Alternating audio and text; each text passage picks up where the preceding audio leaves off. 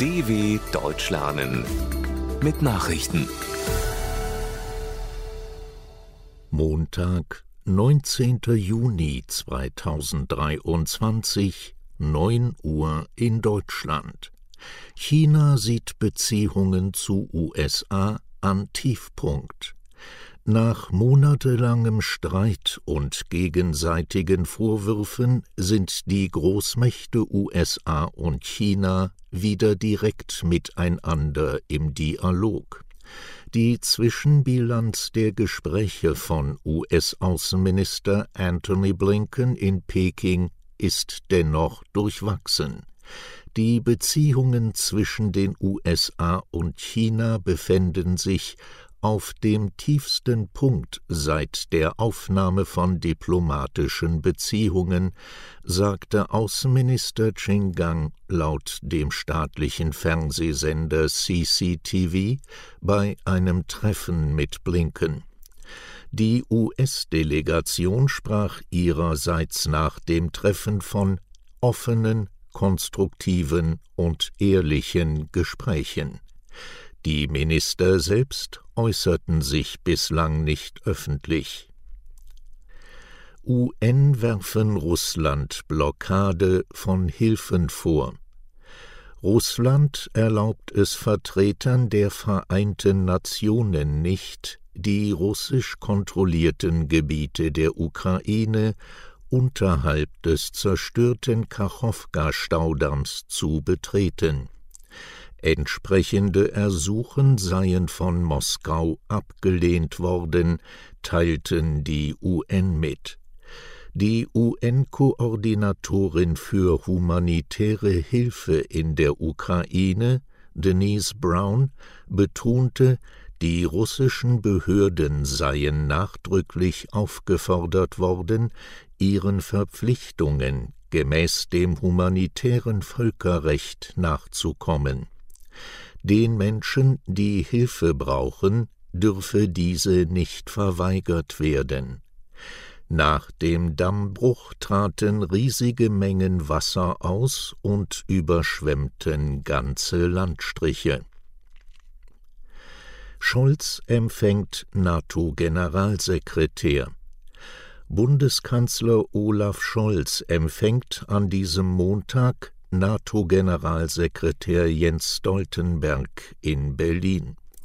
Im Mittelpunkt des Gesprächs steht die Vorbereitung des NATO-Gipfels Mitte Juli in Litauens Hauptstadt Vilnius. Dieses Treffen wird erneut vom russischen Angriffskrieg in der Ukraine bestimmt sein. Die 31 Mitgliedstaaten der Allianz konnten sich bisher nicht auf eine offizielle Beitrittseinladung an die Ukraine einigen. In Vilnius beschlossen werden dürfte indes die Verlängerung von Stoltenbergs Amtszeit bis zum NATO-Jubiläumsgipfel in Washington im Juli 2024. Der 64-jährige Norweger wollte ursprünglich an die Spitze der Zentralbank in Oslo wechseln. Faeser zu Gesprächen über Migration in Tunis. Bundesinnenministerin Nancy Faeser ist nach Tunesien gereist, um mit der Regierung über Migrationsfragen zu beraten. Nach den Worten der Ministerin geht es einerseits darum, Abschiebungen in das nordafrikanische Land zu erleichtern. Andererseits soll es für tunesische Arbeitskräfte mehr Möglichkeiten der Erwerbsmigration nach Deutschland geben. Tunesien gehört aktuell zu den wichtigsten Transitländern für irreguläre Migranten, die sich mit unsicheren Booten auf den Weg über das Mittelmeer machen, meist nach Italien. In den Booten sitzen auch Tunesier, die auf eine bessere Zukunft in Europa hoffen griechische Küstenwache wehrt sich gegen Vorwürfe. Nach der Schiffstragödie vor der Halbinsel Peloponnes mit mutmaßlich mehreren hundert ertrunkenen Migranten läuft die Suche nach den Schuldigen. Der Ablauf der Katastrophe und auch die Rolle der griechischen Küstenwache sind weiter unklar. Die Zeitung Kathimerini veröffentlichte das Protokoll eines Berichts, den der Kommandeur eines Patrouillenboots seinen Vorgesetzten gegeben habe. Demzufolge hatte der Kapitän dem völlig überfüllten Fischkutter etwa zwei Stunden vor dem Unglück Hilfe angeboten. Diese sei aber abgelehnt worden.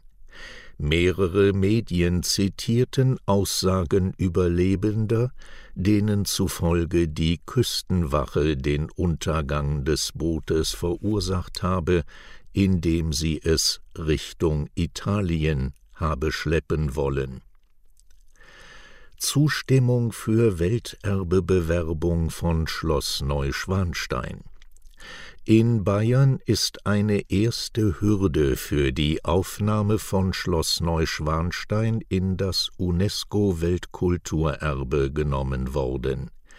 Die Einwohner der Gemeinde Schwangau stimmten am Sonntag bei einem Bürgerentscheid mit rund 56 Prozent für einen entsprechenden Antrag.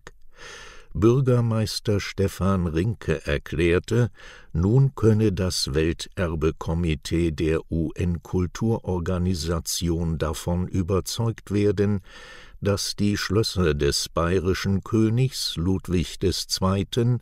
1845 bis 1886 Denkmäler von Weltrang seien Neben Neuschwanstein sollen auch die beiden anderen weltberühmten Schlösser Herrenchiemsee und Linderhof sowie das weniger bekannte Königshaus am Schachen vorgeschlagen werden. Soweit die Meldungen vom 19.06.2023. dw.com/langsame Nachrichten